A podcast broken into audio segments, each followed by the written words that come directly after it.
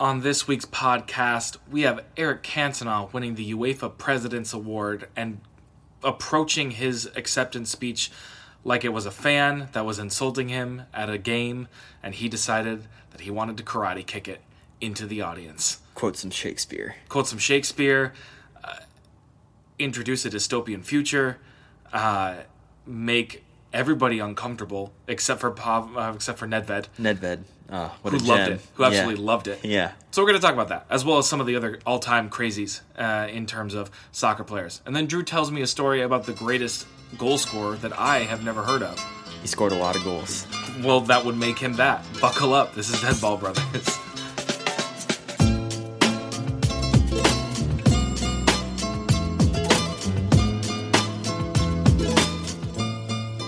Welcome to Dead Ball Brothers, a weekly podcast about soccer and history with a healthy dose of stupidity. So, so much stupidity. We just real dumb. we, we stupid. We we're not actually stupid. I like to think Speak that we're for yourself. I like to think that we're two bright young fellows, Eh. uh, bushy-tailed, bright-eyed, and ready to take on the world. I think the, the cat's still out of the bag on that one. There's a lot of animal metaphors we've just included on this, So many. so that gives you a little bit of idea of what you're in for if you're listening to this for the very first time. And if you are listening to this for the very first time, welcome. Welcome. I'm everybody's least favorite athletic writer, Adam Whitaker Snavely. With always with me as always is my real life brother. Drew Snavely and Manchester United is going to be in the relegation scrap all season long. If it makes you feel any better, Dortmund lost three to one to Union Berlin. They did? I didn't even see that. Oh, Oh, it was oh, man. bad, my That's guy. terrible. It was real not good. Yeah. That's terrible. I said, I literally said last week, like, hey, in probably in a week's time, uh, I will be in the same boat as you. Yeah. Um, You really did. I was correct. You saw that coming from a mile away. Dortmund will do that to you. Dortmund are already dropping points left and right, same as United. Classic. Yeah, that's just current, the current state of The state of us. the state of us. Axel Witsel was out, which definitely hurt. Ah. That was a, that was a big owie. yeah, yeah. Manchester United were they're missing Luke Shaw. Super, really, really Totally. essential. Totally, is uh, definitely very. Uh, Essential The same. in in the way that he keeps Ashley Young on the bench. Ashley Young nearly scored a banger there. He wasn't terrible. Yeah. Yeah. Yeah, it What is can you what say? it is. So we're going to avoid our sorrows this week, and, Yeah. and and just uh, you know, instead of confronting the poor play from our favorite teams and how that affects our day to day lives, we're going to talk about Eric Cantona because why not? Oh man, I guess I guess this is still going into Manchester United for you, somewhat. the king of Manchester. the king of Manchester. And uh, I, I believe he said that, that there can only be one king when Zlatan joined United, and you, and Zlatan was like, "That's fine. I'm going to be the god of Manchester." Real Zlatan esque. Zlatan was there Peak for Zlatan. two seasons. Yeah, two seasons. Two seasons. I mean, he played Won for a League Cup. season and a half because he tore his ACL. Won a Europa Europa League Yeah. Cup. Yeah. you- So, God of Manchester territory, definitely. Yeah, I mean, his first season was great. His second season, not too hot, but Yeah. it is what it is. Then he went to the LA Galaxy. But anyways, As one does. Eric Cantona. Eric Cantona won the UEFA President's Award, which, if you did not know, which we did not. which we did not because we, we had to look it up uh, just a couple minutes ago, the UEFA President's Award recognizes outstanding achievements, professional excellence, and exemplary personal qualities. The accolade, first introduced by UEFA in 1998, is usually awarded annually to a football personality who is deemed to have advanced the game's development and success. Advance the game's development and success he has done Um, yes. by this single speech. Let's let's let's go over some of the things that Eric Cantona has done to advance the game. Um, goal scoring legend extraordinaire for Manchester United. Yes. Uh, purveyor of the perpetually popped collar while playing. Yes. Definitely important. Flying karate kicked a fan. Gotta gotta love those. You know, I think it's important every now and then for players, for professional athletes, to just go and commit assault on some fans. Yeah, really put fans in their place. Malice in the Palace, I think we need more of that. When Ron Artest went to the stands Oh my gosh, and that just was beat the crap out of the wrong fan. Yeah. it was the fan. It w- there was a fan that was specifically heckling him, and he went and beat up the wrong fan. Yeah, another Manchester United player, Patrice Evra. Patrice Evra. Patrice Evra, Patrice Evra. Yep. Jeez, that's a mouthful for me, I guess. apparently, Uh, karate kicked a fan in the face he was playing for Marseille. when he was playing for Marseille. Correct. Which led them to tear up his contract. Yes, Yeah. Which fair play to them. Yeah. you know, I, I'm not saying that it's a good thing that people do this and that professional athletes do that to other people uh, because they are superhuman and definitely can just run game on the average person that is telling them that uh, their family should die from the stands and all that stuff. But at the same time, there are people from the stands saying their family should die. So every once in a while, Yeah. that's just natural Yeah, selection it just now. yeah, it's got to happen. I'm pretty sure you know? Darwin wrote about this. I'm I'm so thankful that Cantona got the President's Award because it blessed us with what could quite possibly be the greatest acceptance speech for any award ever. Yeah, I mean, when you're giving Eric Cantona an award and then telling him, "Hey, you get to make a speech in front of that that's in front of you know like hundreds of people that are very important, completely unscripted. We don't know what you're gonna say, You can say whatever you want, man. and and is also going to be broadcast into Live. thousands and millions of people that will eventually clip your speech and save it on the internet for all eternity, or at least for as however long as the internet lasts. yeah. let's i mean let's put it in context context eric cantona in 2019 the most famous thing he did up until this week was post that video on instagram of a guy smashing a raw egg with his boner What? I do remember that, but I forgot that that happened. it was literally like four months ago oh, that. Oh. I wasn't expecting you to say boner. Um, welcome here- welcome to the podcast Here, here we are. Here we are Yeah. So you gave that guy a microphone and Yeah. told him to say whatever he wanted to say, and he did say whatever he wanted to say. Started off with a Shakespeare quote, Yeah, I just learned that it was a Shakespeare quote. "As flies to wanton schoolboys, so are we to the gods. They kill us for sport." That is the character Gloucester in King Lear, who has just had, uh, in the in the events of the play, has just had his eyes taken out um, on stage. in in classic Shakespeare form. Fun fact: I played in a production of King Lear the character who takes out his eyes. I think I I think I might have seen that. You probably did. I think I did. I did a knife flip in that scene. Yeah. It was pretty sick. I practiced it a lot so that I didn't mess it up. I didn't mess it up. It's, yeah, it's the important thing. It is the important thing. and Uh, you didn't actually gouge out anybody's eyes. It was a stage gouge, definitely. Yeah. Um, the person who I was gouging their eyes out uh, didn't did not have any damage done to his eyes. Yeah. That's the magic of the theater. Yeah. But anyways, Eric Cantona leads with that, proceeds to go into a dystopian future about how we are going to be eternal beings uh, that are perpetually at war and doing malicious, violent crimes to each other, much like Eric Cantona and random hecklers in the audience. yeah. And then very, very quickly ends it with, I love football. it's like everybody was like, everybody's looking at him like, what is happening? And then he goes, I love football. And everybody's like, all right, we're back in a Diogo Benito video. All right, we can we're we can start clapping now. We can start clapping now. It was funny because they they immediately shot to the crowd's reaction right after he said "I love football," and everybody was just so shocked. yes. But you, like you said in the intro, Nedved was just sitting there, smiling. in- yes. in he looks true so, form. he's like, He's like, yes. yes. Tell him, Eric.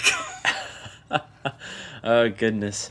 Cristiano Ronaldo had this face that looked like he had just been served papers by strange lawyers. Ah, yes, yes. Crazy how that happens. He who must not be named, but who Moving was on. just named. Moving on. But Uh, who are some other people that you'd want to to accept the president's award. If Eric Cantona is deserving of the President's Award for how he has advanced the game, I think that there are some important other people from the game's history that we should be talking about. First and foremost, Emmanuel Adebayor, specifically for that goal celebration he had while he was at Manchester City, in which he sprints the length of the field the opposite direction away from all of his teammates in order to celebrate in front of the traveling Arsenal fans. It is the pettiest and best celebration I have ever seen in my life. They're all Yeah. throwing like beer cans and stuff at him. It's wow, man! It's a, it's a masterpiece. He got a yellow card for that, He did get a yellow card for that. which I guess you could say it's an excessive celebration, but I mean, He got a yellow card uh, specifically for possibly inciting a riot. Was basically what he got the yellow card for. Any other knee slide in the world does not get a yellow card. yeah. That one gets a yellow card because he would possibly create an uprising. if I had to pick one person to, to give a speech for the President's Award, I feel like it would have to be Diego Maradona. Because, I mean, you never know what you're going to get with that guy. I I flash back to that um, that interview that he had with the Liga MX announcers. And the Did you-. Did you? did Yes. you see oh, that? I remember. I recall. Uh, it was so funny. The He- one where he clearly doesn't know anything about Liga MX too. yes, he has, he's just saying whatever pops into his head. Um, and there's a high chance that he would be coked out for his yeah, Diego for his speech. Maradona. It would really there would be a lot depending on um, how much coke he had consumed that day and how how recently he had done it. Yeah, Um, that is that is something that needs to be taken into account when we're talking about Diego Maradona possibly accepting the uh, the President's Speech Award. yeah, definitely. Zlatan also. Uh, yeah. Uh, I mean, a good shout certainly. yeah, he definitely deserves. I mean, he has definitely gotten a lot of interview time. I do think that Zlatan's like kind of craziness is not real craziness though. I feel like it's much more brand identity. you think he knows? I oh he definitely knows. yeah, Zla- Zlatan's Zlatan stuff is is definitely like a part of a bigger like self brand push that keeps him, you know, getting crazy endorsements and deals. you got to respect it. I gotta do respect that that. I mean, I, I respect it. He knows exactly what he's doing every time he goes into an interview. Yeah, it I it t- definitely takes a, a special type of person to have the mindset where I'm gonna be as arrogant as possible mm-hmm. for this entire interview in my entire life, even though I know that I'm not the best. I'm gonna continue to say I'm the best. I'm a god. Yeah. He, Yeah, he does that. and it drives interest Yeah. and it keeps going so like in that I sense mean, we're talking about him right now. it- yeah exactly in that sense like zlatan is like up there but also he's not like as perpetually unhinged as somebody like eric cantona is Yeah, it's a little bit too calculated for my taste i want somebody that actually might have problems yeah, I get that. Is there anybody else that you that you'd want up there, or are we keeping it to that select group of people? Joey Barton definitely could produce some gold from that. Do you remember that period of time where Joey Barton went to a French team? I can't remember which team in Ligue 1 he played for. He it was like a super short time. It Yeah. was like uh, Saint Etienne or FC Nantes or something like that. Like I can't remember which which Yeah, I have no idea. League One team he played for, but he played for them and he was there for like two months and he was doing this interview and he was do he did the whole thing speaking English, but he was speaking it with this pseudo French accent. He'd been there for like a couple months. It was so bizarre. I don't. It, it was. It's like listening to Brad Friedel speak now. You know, how Yeah, Brad Friedel has that super, super weird, weird. accent. Yeah. But like Brad Friedel was living in England for like two decades. Yeah. So like, I guess I kind of get it. Yeah. But at the same time, it's not like Clint Dempsey came back. Clint Dempsey Tim Howard, or Tim Howard, for that matter. All of our bald goalkeepers. Stuart Holden has a little bit of one every now and then.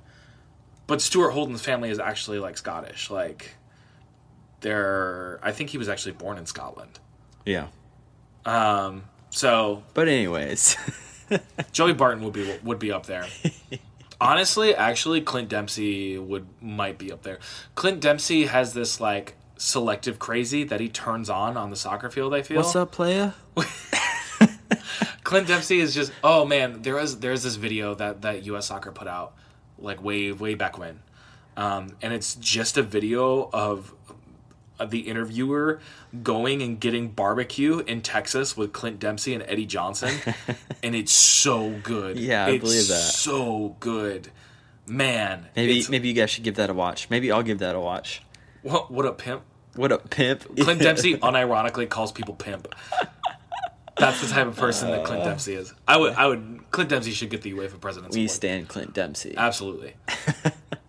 I love that. yeah. No, I'm into that. Now, I know that we are going into an international break. WTFPL has officially entered its first lull of the season. Yeah. I guess Um, we're gonna have to bank on American football to hold us over We, until we will. We'll be doing that. Um, go Bills. But uh, yeah, yeah, absolutely, go Bills. Just cut LeSean McCoy. Let's go Bills. Let's go. Uh, Drew and I are from Western New York originally, Buffalo area. If you, if you did not know that, um, hence our, our Bills fandom. It is taking every ounce of self restraint to not jump through this folding table right now. Yeah, that's what we do. They actually banned that. Did you see that? Yeah, I did see that. That's still gonna happen. Yeah. Oh yeah. Bills fans don't care. They're gonna light it on fire this time. Yeah. Yeah. They were already doing that before. For That's some true. of for some of the tables. Um, I I did want to shout out one good pun team name of, of in the league that I saw. Yeah. which is Hearts of Midlothian. Hearts of Midlothian. Midlothian. That's a dumb one, but I like it. Hey, Instead of Hearts of sometimes it- it's- Yeah. yeah. sometimes it's the simple things that really get you. I'm into it. You know, my favorite pun that I make all the time is when anybody when anybody ever says that's intense. Yeah. I say, yeah, like camping. Yeah, that I use that joke one's way so too lame. much, but I love it so Super much. lame. I'm kind of mad at myself for laughing at it. That's how we know that we're ready for fatherhood. Yeah. Oh yeah, absolutely. Just two young dads without any kids. Hopefully you guys didn't follow our terrible fantasy advice. Because... Our terrible fantasy advice turned out to be pretty bad. Yeah. Um, I said I said uh, select Nick Pope as your goalkeeper versus Liverpool. You did. At least he came out with two points. He did come out with a standard two. There's a chance that he could have come out with that with negative points. I guess. I said Captain Todd Cantwell um, and introduced the hashtag Todd Canwell. Turns out Todd can pretty much normal because he also got two points. So if you captain him, you got four points. On the other hand, if you captain Raheem Sterling, which me and Drew both did this week, Yeah. you only got six points for your troubles. So really, it's not that much of a net loss. I feel like you should have followed your terrible advice like I did because I actually started. Nick You Pope. actually- you didn't captain. That's Todd true. Cantwell, but- I it's because I wanted to win, and I realized that it was decent advice, but still not the smartest Eh, advice. yeah, yeah, probably probably not. What are you gonna do? What are you gonna do? We're going to take a break from WTFPL because the Premier League's taking a break, as is every single league in the world except for MLS. Because MLS plays through international breaks for some reason, They do not care. in so many ways. in so many ways. We'll just enjoy watching Mexico beat up on the United States, uh, Yeah. followed by Uruguay beating up on the United States. Yeah, and then we'll get back to uh, being somewhat happy and somewhat sad, as opposed to just sad all the time in our United States fandom. Yeah. Like we said, we're Buffalo Bills fans, and misery is the best company. We're used to it, and I'm a Manchester United fan, so I'm pretty used to it now too. Yeah, Borussia Dortmund. I mean, it's been six years since. We both. United's done it's funny because we both like neither of us like good teams except for our soccer teams. Yeah, yeah. I mean, yeah. You're. That's right. I was gonna say I'm a Cardinals fan for baseball, but That's fair. Cardinals. Cardinals are like, historically historically, a a good pretty good team. They haven't been great Yeah. recently. Yeah, but that's. I mean, Beside the point. beside the point. Way beside the point. Super out there. But we'll be back soon with more FPL advice next week, and we'll have a little we'll have a little uh, international soccer break. Yeah, we'll a see, little one. A We'll see little what we see. We'll see what we say about that next week. Yeah, yeah, yeah. But uh, I think that's good for the first section. Our Yeah. little intro section. I'm really ready to tell the story, Dude, So if you're ready to tell the story, I'm ready to listen to the story and uh, make jokes about it to our listeners' delight. hopefully they like it, Yeah. and so hopefully your jokes aren't dumb my jokes will 100% be dumb. So stick around after this break. I will bring you way more dumb jokes than you ever thought you would ever hear on this podcast. And Drew will probably tell you an actually interesting story.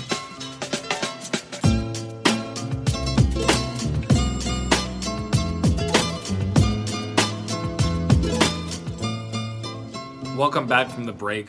Part of the reason that we have the break is so you can listen to that music again because it's so good. We're just trying to find an excuse to play that music as as much as we possibly can. It's just a little palate cleanser, Yeah, it's nice. It's spicy. like a little ginger. It's hot. It's great. It's great. I love it. Drew, Absolutely love it. tell me more about that goal scorer extraordinaire that I've never heard about. Yeah, so I guess I want to start off with a question. Okay.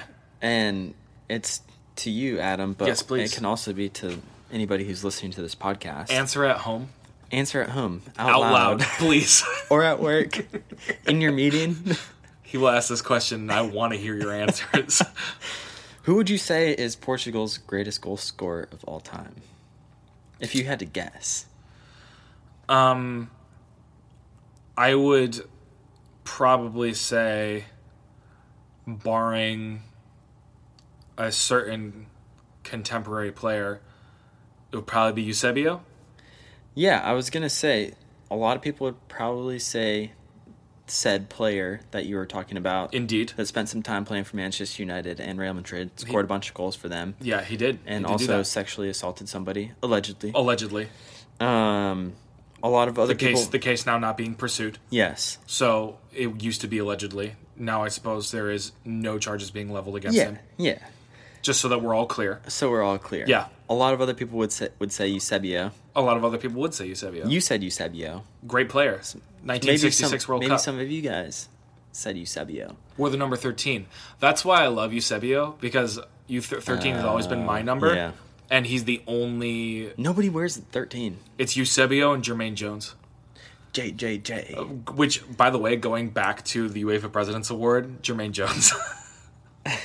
anyway, continue. Yeah, so I don't know many people who would say Fernando Peyroteo.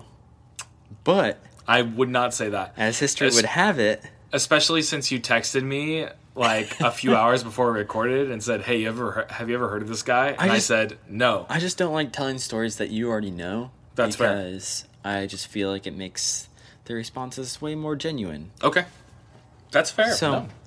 Yeah, I appreciate your commitment to the act of surprise. yeah.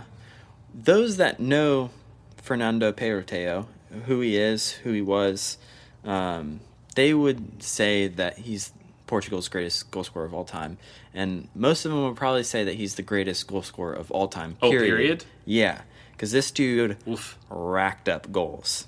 Okay. They're statistically they'd be right. Like nobody, All right.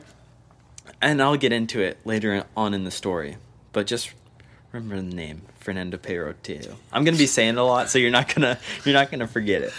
Fifteen percent luck, twenty percent skill. Hundred to percent, hundred percent reason with- to, remember, name. Fernando Peyroteo. Yeah. So, Peyroteo, he was born in Angola in 1918, while it was still a colony of Portugal. Um, back in, I mean, Portugal had a ton of colonies. Yes. Um, It's amazing how European countries had a ton of colonies. and it, in like 1918 wasn't that long ago. It was just over 100 years. yeah. And there's still colonies. I guess there are still colonies today, Yeah. like Curacao and Greenland. And how? And how? I, I just said and how like a, an agreement. Oh, I thought how was like Nope. country. I no was like, hard no. I was like, no, hmm, never heard of how before. hard no, my friend. So, for a little background on, on Fernando, at a young age, his father passed away from a sudden heart attack, leaving just his mother mother to take care of him and his eleven siblings. Mm-hmm. Eleven. So that I mean, Yeah, that's a lot of siblings. 12, 12 kids in the household, single mom. That's that's tough. Um, he was a fan of of soccer, but he was encouraged to play other sports, participate in other sports like swimming, rowing, fencing, and apparently he was a really talented gymnast. Those are all like the richest, whitest sports. I know. Like yeah. there's like soccer, which is only a rich white sport really in America. Um, Yes. and then it's all like, all right, Ivy League stuff. Let's do it. Yeah. Um, when I was reading that, I was kind of thinking the same thing. But anyways, he had some older brothers, and they were into soccer. They were playing soccer. Um, and eventually he started his youth career at 14 with Atletico Club de Mocamedes, Okay. um, which is in Angola. And there was a little bit drama for him joining the team because his brothers played for a local rival squad. Okay. And apparently there's a little uh, argument with some trainers, and eventually uh, Fernando moved on because the drama was just a little too much. And so he moved to Liceu Jogo Chao, where he really started banging in some goals. Tell me more.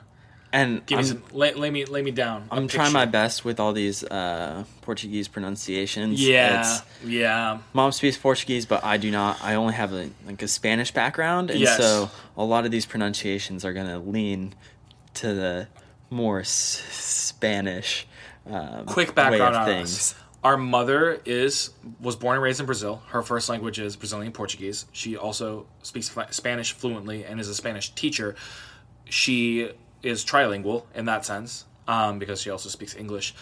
Could she have made all of her children uh, bilingual? Yes, Yeah, by probably. teaching us at a young uh, age. Did she do that? No, no, no, she didn't. She didn't do it with us. Are are we bitter about it? Yeah, a little bit. Uh, I wasn't gonna give her a hard time on the podcast, but here we are. I will. Hey, mom. Um, you really could have helped me out.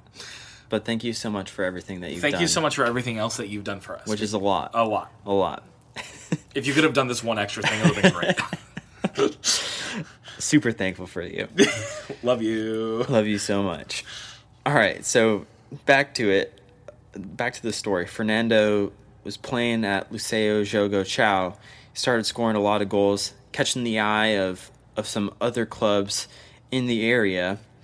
And in 1936, at the age of 18, he joined Sporting, Cl- Sporting Club de Lu- Luanda, who was an affiliate of Sporting Club de Portugal, um, which is sporting club in, in the Portuguese Yeah. Yep.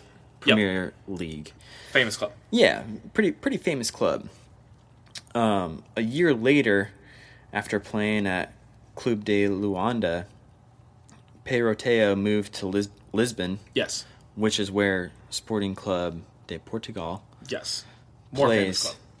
Yeah, um, but he moved there because his mom was having some health problems. Oh, okay. So just like easier access to, to doctors and, Yeah. No. and stuff. Do it for the fam. Do it for the fam. As luck would have it, the Peyroteos had a family friend who was in Sporting Club de Portugal's squad, and they got to introduce Fernando to the club's management. Yes, that is a lucky break. And which is like, eh, we're living in a world where it really pays to know, to know somebody. To know somebody in high places. And in this scenario, it really worked out for Fernando, but it also really worked out for Sporting Club because this dude went on to become a legend, a legend for the team. Just a little spoiler, spoiler alert for for all you listeners.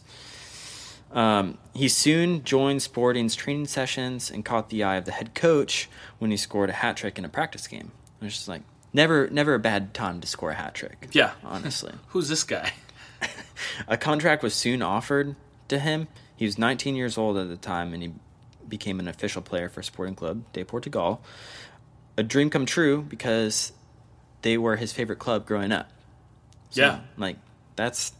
I mean, if That I got the- to if I got the opportunity to play for Manchester United, I would crap my pants. Yeah, that's like, literally the dream. that is literally the dream. That's oh, it's it's kind of like um, it's very similar to Jordan Morris getting his like national team call ups while he's still at Stanford, because that was I don't know if you remember this, yeah, I do remember it. but it was the Jurgen Klinsmann's national team was just like scrimmaging Stanford's men's soccer team. yeah, And Jordan Morris scored like three goals against them. Yeah. and so we started like- calling up Jordan Morris to the national team, even though he didn't play any professional soccer. yeah. Maybe he should have started calling up better defenders. Ooh. Oh, shots. Or Landon Donovan. Or Landon. Dun- Continue.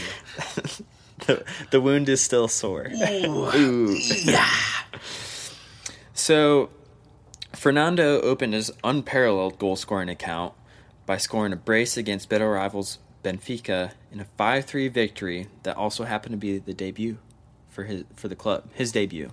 Again, this this is this is like very storybook like Like a dream. yeah, like a parent died. My mom was look, taking care of 11 kids. I got signed as a teenager to my childhood club after a weird connection. And then I made my debut and scored two goals against the club's arch rival. Yes. Yes, essentially. Nice. He he had a knack for scoring against Benfica because he would go on to score 62 more goals against them. So 64 goals in total against them. Um, that's kind of Yeah, that's kind of a lot, That's yeah. kind of a lot of goals to, to score against just one team. Yes. And that was just the beginning. The, him scoring the brace against Benfica. Um, Fernando would go on to win the Golden Boot in the league that year. That year, as like a 19 year old. Yeah, 1938. He also won in 1940, 1941, 1946, 1947, and 1949. It just keeps going. It just keeps on going. So, So he, he- won it six times. Yeah, over the span of a full of a, of a decade. Yeah, yeah. Essentially, it was like 11 years. Wow. Okay. Um, in in that span, Sporting won the league five times, as well as the Taça de Portugal, which is like their um, version of the FA Cup, FA Cup, or Copa ML, del Rey, uh, MLS Open Cup. U.S. Open. Cup. U.S. Open Cup. Yes. Yeah, yeah, that's my bad. Um, Fun facts. Do you know who the last non MLS team to win the U.S. Open Cup was? was it uh, FC Cincinnati? No, Oh, who? the Rochester Was Raging the Ro- Rhinos. The Rochester baby. Rhinos. Oh man, rest in peace. R.I.P. Rock. Um, Rock City. so yeah, won the league five times. Won the the Football Association of Portugal's tournament five times. Um, in the in addition to all the golden boots that Yeah. he also won. I mean, this is kind of the golden era of, of Sporting's Mm-hmm. history. Um, he was a part of um, a larger group, I guess. There are four other players, and the five of them combined uh, they were called the Five Violins. It sounds a lot better in Portuguese because I mean it's What does it look like romance language. Uh, I didn't. I didn't write it down. I, I and I didn't because I didn't want to pronounce it. I just want to say the Five Violins. All right, the Five Violins is like Maybe we'll tweet about it. that's a pretty good name for a for a like a golden generation. yeah, it's it's beautiful. that is that is very pretty. Yeah, The Five Violins. yeah. So he scored a ton of goals. Obviously, I, Right, I went through the six golden boots that he won. I bet you're dying to know how many hat tricks he scored in his career. Ooh. Do you want to guess? Ah, I, I, I do I do want to guess. Okay. I have a love hate thing with guessing because a lot of people are like, oh, it's got to be so outrageous. Like, he had 200 hat tricks, which is like, no, he didn't have 200 hat tricks. Tell me, tell me how many goals he scored total. Oh, but, okay. Okay, no, no okay, okay, wait, we don't have to do that. We that that could be a big reveal. Okay. Um, how many hat tricks he had in his career in that in that span where he had 11 years. eleven years. Yeah. With Sporting. Um, if you're playing, say, twenty to thirty games a season, um, if it's a truly insane rate, I would say I'm gonna I'm gonna math this a little bit. Oh, goodness. Yeah, you are. Uh, if if you if you say twenty to thirty games a season, if you say a pretty crazy rate would be you score a hat trick every four or five games, that is around like four or five hat tricks a season, Yeah. 11 seasons. eleven seasons, forty-seven. Whoa. It's, that's really close. Is it? Yeah. It was 42. Woo! Yeah. Wow! Wow. Top the mic on that one. I was just excited that I got that close to it. So, I mean, 42 hat tricks, it would have been more technically in hat tricks if he stopped scoring every time he reached three goals. But there were several occasions where he You got like a double hattie. he scored beyond three goals. Gosh. So just some some quick little things for you. Uh, he scored four times, like uh, four Yes. times in a game, eighteen different times. Gosh. He scored five times in nine games, six times in four games, eight times in one game, and nine times in another. Or what I like to call the hat trick hat trick. The hat trick, hat trick. The hat trick hat trick. Hattie squared. Hattie cubed. I guess. Mm-hmm. No, no, square. cubed. It- Yeah, it's cubed is three. Yeah, yeah, yeah. That'd be That'd be, 27. that'd be nine goals. That'd be- yeah, yeah, yeah. Well, he scored nine goals in, in the game. In a game. He did. Yeah, that's what I just said. He, Oh, oh. he scored. He scored nine goals in one game before. Then yeah, that, that is the the ha- Hattie cubed. The Hattie cubed. No, because Hattie cubed would be twenty-seven. No, goals. three three. times three times three. Three times three Sure, is nine. you're right. Times three is twenty-seven. There's You a little math lesson my for you guys. my the first math triumph. Uh, we're gonna go with that one, and the the one that you just heard, we're gonna cut that out of post. Make sure you fix that, Drew. Uh, we'll see. Yeah. we might keep it in. when all the dust settled, Fernando Peyroteo scored 544 goals in 334 appearances across all professional competitions, which, doing math, about 1.62 goals per game. Which is absolutely insane. You're looking at me like, I can't believe that you just said those numbers. As a wise man once said, "Do huh? Do huh?" Um, to kind of put it in perspective, um, Eusebio averaged just over one goal per game, Which is still a nuts. which is still nutty nuts. nutty average. Um, and that other guy, I guess Cristiano Ronaldo, uh, he averages just over 0.7 goals per game. And right. Which you know, so Which is- absolute trash. absolute, absolute trash. Which is why people uh, refer to him a lot of times as like one of the worst to ever play the game. Yes. Yeah. That's why. That's why people say that. Yeah, so our guy, our guy Fernando Peyroteo, 544 goals in 334 appearances. When I when I read that, I was like, how is this dude's name like never brought up? Probably because he spent his entire career in Portugal. Yeah, in Portugal, and But also and also because uh, when you're uh, that early, because because you said it was what what year did he start his professional career? I mean, he was 19. He was 19, so it was like 1930, 19. Oh, oh, 19. the year, the yeah, actual, the actual 1938. 1938. Yeah, and he played until 1949, 1949. and that was it. He retired after that. Yeah, he retired pretty young, which I'm Yeah, going to get to. Um, so again, I just wanted to emphasize it. Yes. 1.62 goals per game. That's nuts. absolutely bonkers. So he was 31 um, when he decided that he was finished obliterating these mere mortals he'd been playing with and called it quits. He retired.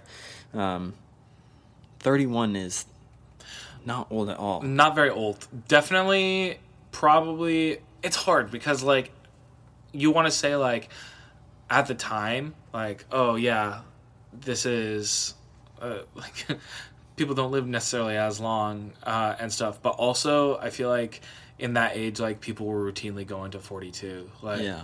like that was it wasn't as uncommon to see like really old Yeah. soccer players that were still doing it Still doing it. still doing it Just doing it. Yeah. Um, there are. I know you love conspiracy theories. Ooh. And I know that, like the last episode, we kind of talked about we did some some theories. we got into some conjecture some as i like to say. And so there has been more conjecture about why exactly did Fernando Peyroteo retire at the age of 31 when he was still banging in tons of goals. We're saying And- banging a lot in this episode. and I'd like to take a moment to apologize for that. Anywho. Anyway, you scoring a lot of goals. So everybody's like, why are you retiring, man? Yeah. Um, so some people speculate that Fernando retired to save his failing sports equipment store, sporting goods store, okay. like the OG Dick's, Dick's Sporting Goods, Richards, as I like to call it. Richards. Um, apparently, players back then got a lot of money from farewell parties, or they do like a testimonial match when they Right. retire. But instead of the proceeds going to the club, oh. the pl- the proceeds of the match went, Went to the player? the player. that's so interesting. So there's a lot of money to be had in these that's crazy. farewell games. Okay, like that actually makes way more sense as to like I, I know we do testimonials now and they give money to like charity or Yeah. they, they give money to or, or the club collects money on like you know you bring all these club legends in Yeah. uh, but it makes way more sense for a testimonial match to be kind of like you know, stand in place of a player's 401k kind of thing. like, here's some retirement money. yeah, basically.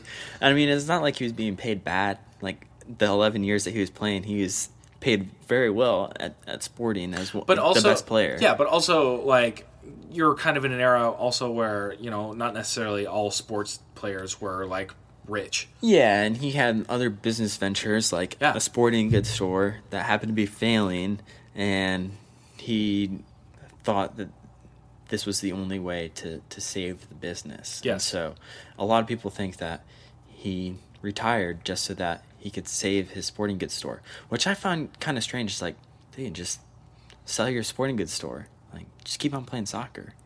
If I'm a professional soccer player, the last thing I care about is my sporting goods store. I'm gonna keep on playing as long as I can because I love the game. But I love football. maybe he really he he must have really loved that store because he gave up his entire playing his playing career For for a testimonial match. for a testimonial match. Um, the store eventually failed, anyways. Yeah. So, I mean, it wasn't the wisest business move, I'd say. I think that if your business is failing, more money isn't necessarily going to keep it afloat. It's just going to put off the inevitable. Right. And so, And I mean like yeah, if he if he just had kept on going and just let it die. Yeah. Like I mean, I don't know who he has to pay for. I don't know I don't know what money he needs. I don't know if that what specifically that sporting goods store function was fulfilling in his life, yeah. but you have to wonder Yeah. So fans were shocked by the news of his retirement, um, and a lot of them probably upset because I mean, this is the greatest goal scorer of all time. That is just Yeah. just saying, "Oh, I'm done." When it it seems like he has way more left in the tank. So I don't know if he was trying to throw people off the scent, um, but in his testimonial match, um, in, in like his farewell to to the fans of, of Sporting Club, I have a quote from him. Okay. He said, I've been a soldier in the ranks of national sport, and a soldier does not escape from his duty, no matter what the circumstances. But today I recognize that I am an old soldier. Dot dot dot. I can no longer meet demands faced by a football player who wants to stay in shape and be useful to his club and to the sport. When I enter the field, I am filled with enthusiasm, but after half a dozen kicks on the ball, I'm inexplicable. Uh, uh, an inexplicable, inexplicable tiredness falls on me, That's me, but like as a 23 year old. Like eating a half dozen donuts. You're Yeah. like, oh, I have this unexplicable, inexplicable tiredness from eating these donuts. This was, I mean, like this was this was the 30s and 40s. Players were still smoking cigarettes at halftime. Like, come on, man. yeah, I was like, okay, Fernando, sure. I believe you. You're totally just super tired He's definitely very tired. definitely don't want to make a ton of money from your farewell game. He has narcolepsy. It's just like maybe play a few more years, maybe four years, retire at 35. You're still gonna make a crap ton of money because you're like club legend. Yeah, when did he So- win his last Golden Boot? It was like 19.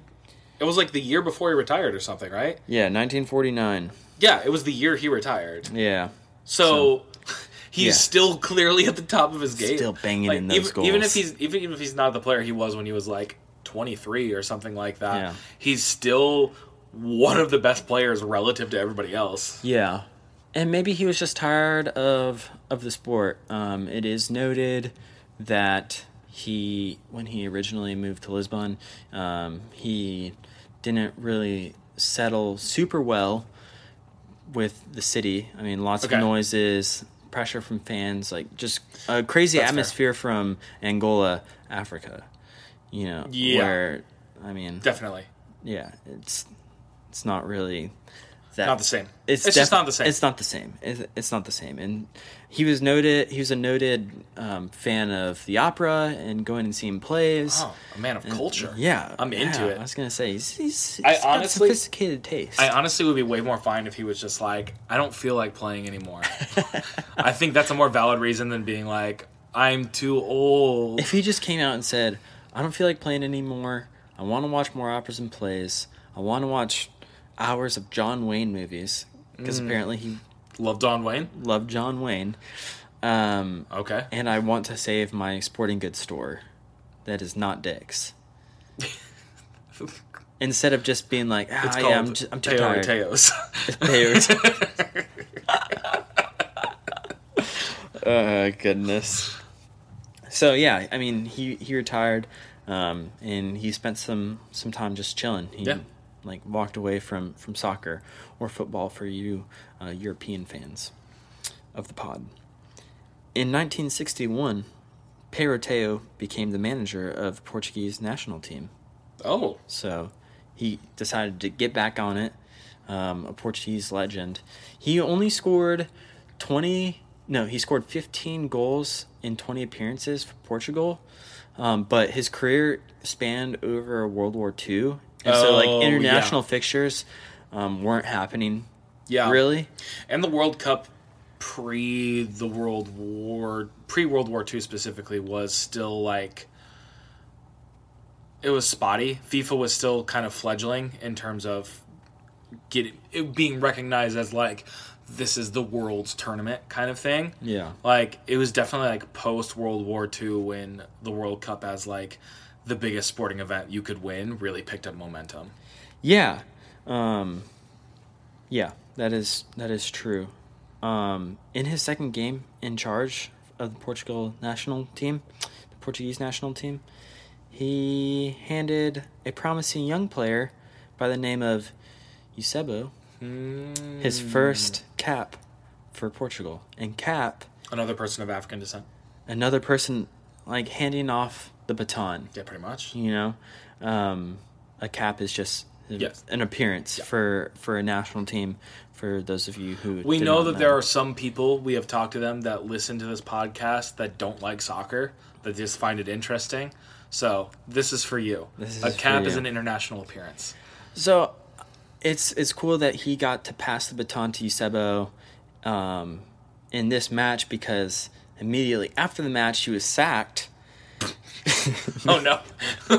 because it was uh, an, a 1962 World Cup qualifying game against Luxembourg where they lost four to two. Big yikes. So they're like- Luxembourg. Yeah, Fernando, we love you. You're a legend, but maybe managing isn't your thing. It, that that happens. And that happens. You see it all the time. Look at Frank Lampard in Chelsea. Eee. Oh, well, he did. He did pretty good at Derby. Um, I, I was thinking more like Paul Scholes at uh, what is it? He was managing some team in like the third English third division, and I don't- I don't he resigned after like five months and five or six months in charge because they were doing absolutely terrible. That's work, Paul. But that's besides the point. Um, Peyroteo got sacked um, after just two games in charge, um, and that was kind of it for his soccer career. Yeah. Years later, he was injured in a veterans match in Barcelona. It was like kind of like a legends match, I Yeah. guess. Um, it forced a surgery, Oh no. which eventually led to the amputation of his leg. Yeah, so that was like that was kind of sad. That's That's pre- that's really sad. It's not kind of sad. def a bummer. Yeah. Um, yeah, that's just full stop. It's disappointing. That's a fun fact that's not fun. It's a fun fact that's not fun at all.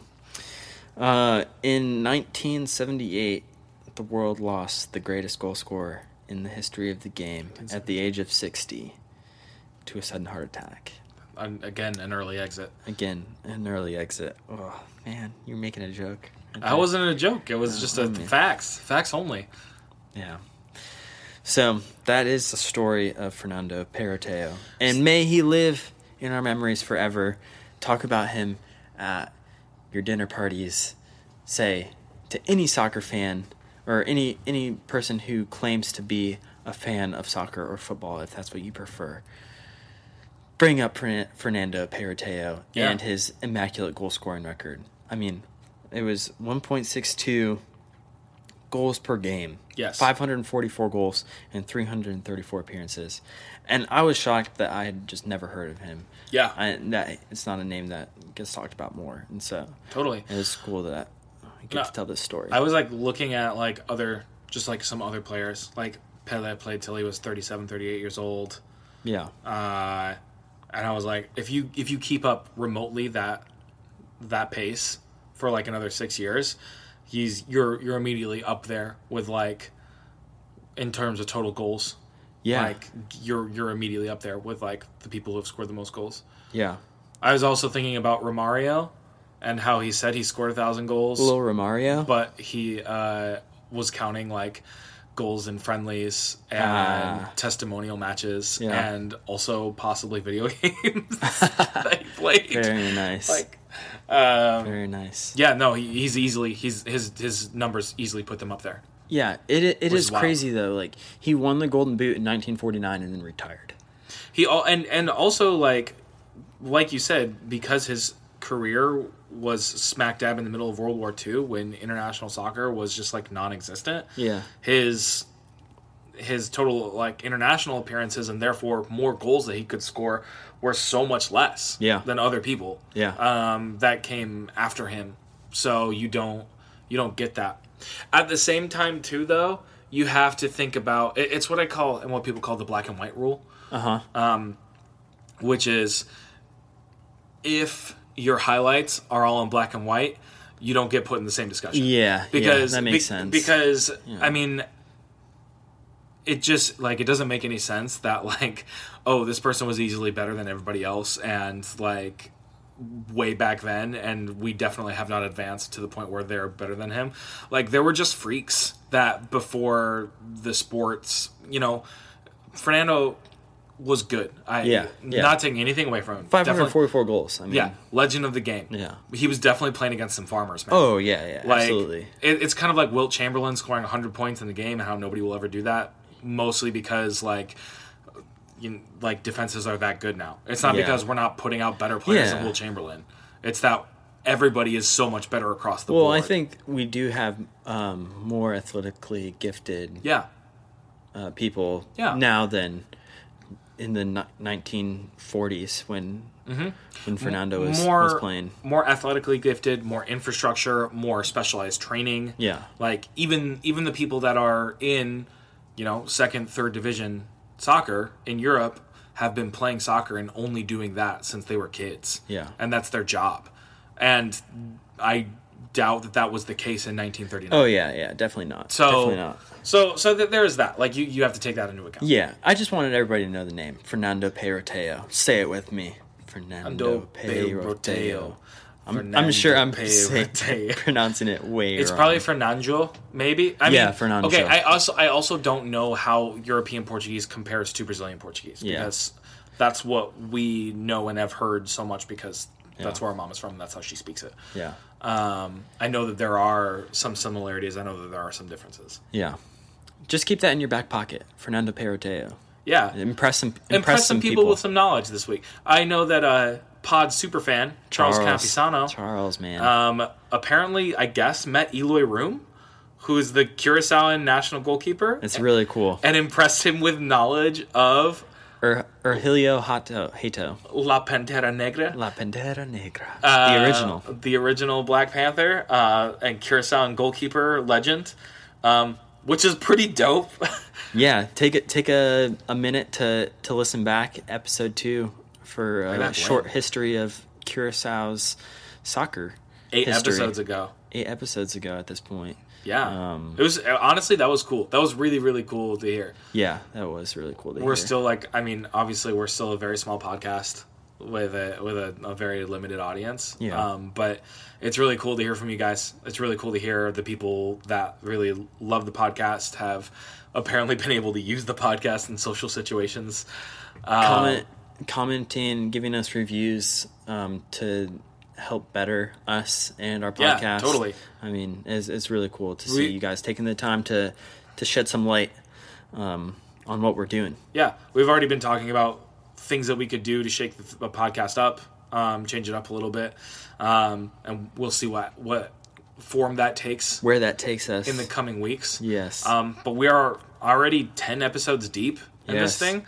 Um, and it's something that we started just for fun and so that we could do something together because we like spending time with each other. Yeah. And already, like, a bunch of you guys like it. So if a bunch of you guys like it, like, hey, that's already more than we could have asked for.